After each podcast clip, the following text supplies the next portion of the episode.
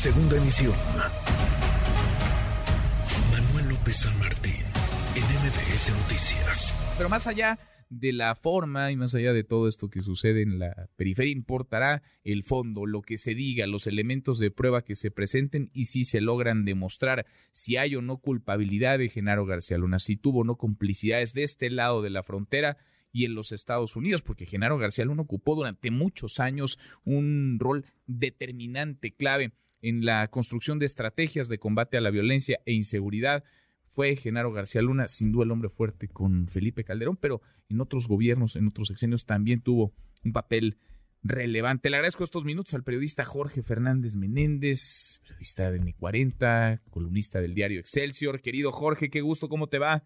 Manuel, muy buenas tardes, un placer como siempre platicar contigo, con todo tu auditorio. Gracias como siempre, Jorge. ¿Qué tendríamos que estar revisando, en dónde tendríamos que poner el reflector en torno a este juicio, el juicio contra Genaro García Luna, Jorge? Mira, eh, lo, ya lo hemos platicado en otra ocasión, eh, uh-huh.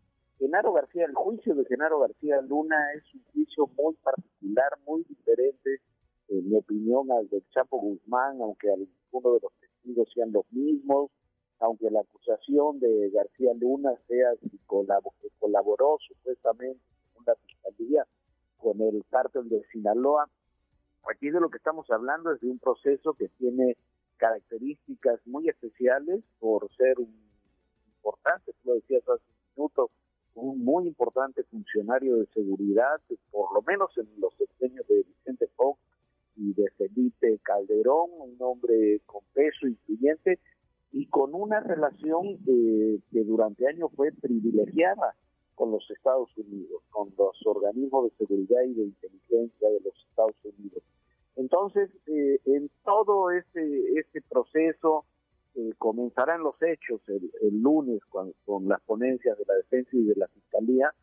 Eh, la, la gama es muy amplia, puede pasar de una cadena perpetua, si se lo encuentra culpable de estos delitos a García Luna, hasta la absolución de García Luna. Uh-huh. Y no parece, por lo menos mi impresión es que no parece que estuvieran definidas ninguna todavía de las posiciones. Habrá que ver cómo avanza este juicio, que será más largo de lo que algunos suponen, para ver qué resolución finalmente se toma. Uh-huh. Ahora, se ha hablado mucho sobre las acusaciones, claro, son muy delicadas, pasan por Eh, supuestos eh, pa- acuerdos, pactos con el cártel de Sinaloa, el, ca- el cártel que encabezaba Joaquín el Chapo Guzmán, el tráfico de drogas indudablemente, pero eh, sobre todo quizá, Jorge, valdría la pena eh, pues conocer cuáles son los elementos de prueba, ¿no?, contra Genaro García Luna, es decir, qué, qué elementos se presentan allá, qué elementos presenta la Fiscalía y qué voces, porque eh, también se ha especulado mucho sobre quiénes podrían estar testificando contra García Luna, no varios de ellos gozan de la mejor de las reputaciones, Jorge.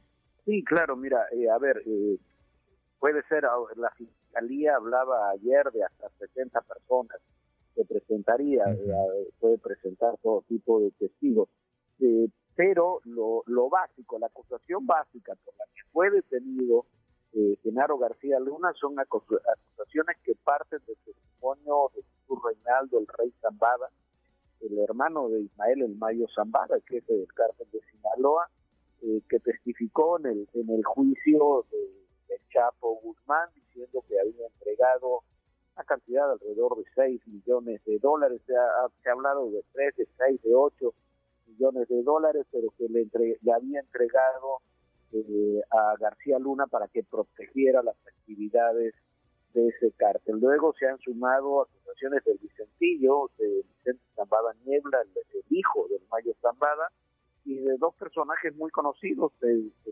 tuvieron mucho peso en el narcotráfico, sobre todo en la Ciudad de México, eh, Edgar Valdez Villarreal, la Barbie, y eh, este otro personaje, Sergio Villarreal el Grande, ellos dos del cártel de los Grandes. Uh-huh. Esos son, hasta, lo, hasta donde sabemos, esos son los cuatro testimonios principales. Hay otro, Iván eh, Arzate, que es eh, ex funcionario de la Policía Federal, que fue enlace con, con las áreas, con la D E A, básicamente, con áreas de seguridad de Estados Unidos durante muchos años. Con, eh, comenzó en el gobierno de Vicente Fox y terminó en el gobierno de Peña Nieto en esos cargos, que se declaró culpable y que también se supone que, que declarará en contra de García Luna. Pero habrá que ver, cómo tú lo decías, cómo esas acusaciones de personajes que fueron detenidos por el propio García Luna y extraditados durante el sexenio de Calderón a los Estados Unidos, si se logran transformar en pruebas sólidas en un juicio tan delicado, tan que tendrá tanta atención como este. Sin duda, sin duda, porque un criminal o, o alguien, digamos, ligado al narcotráfico, en este caso, como las personas que hacen listado, Jorge, pues eh, parece que estaría dispuesto a decir lo que sea con tal de salvar el pellejo, de librar la cárcel o de embarrar a, a quien se pueda y a quien se deje. Ahora, ¿a quién podría arrastrar Genaro García Luna en este juicio? No él como persona, pero sí, digamos, los señalamientos y acusaciones, Jorge, porque hablamos pues del juicio de más alto perfil contra un exfuncionario mexicano en la historia en, en los Estados Unidos. García Luna sentado en el banquillo de los acusados, el hombre que encabezó la Secretaría de Seguridad con Felipe Calderón durante seis años. ¿De qué tamaño podrían ser las consecuencias, las implicaciones acá y en Estados Unidos?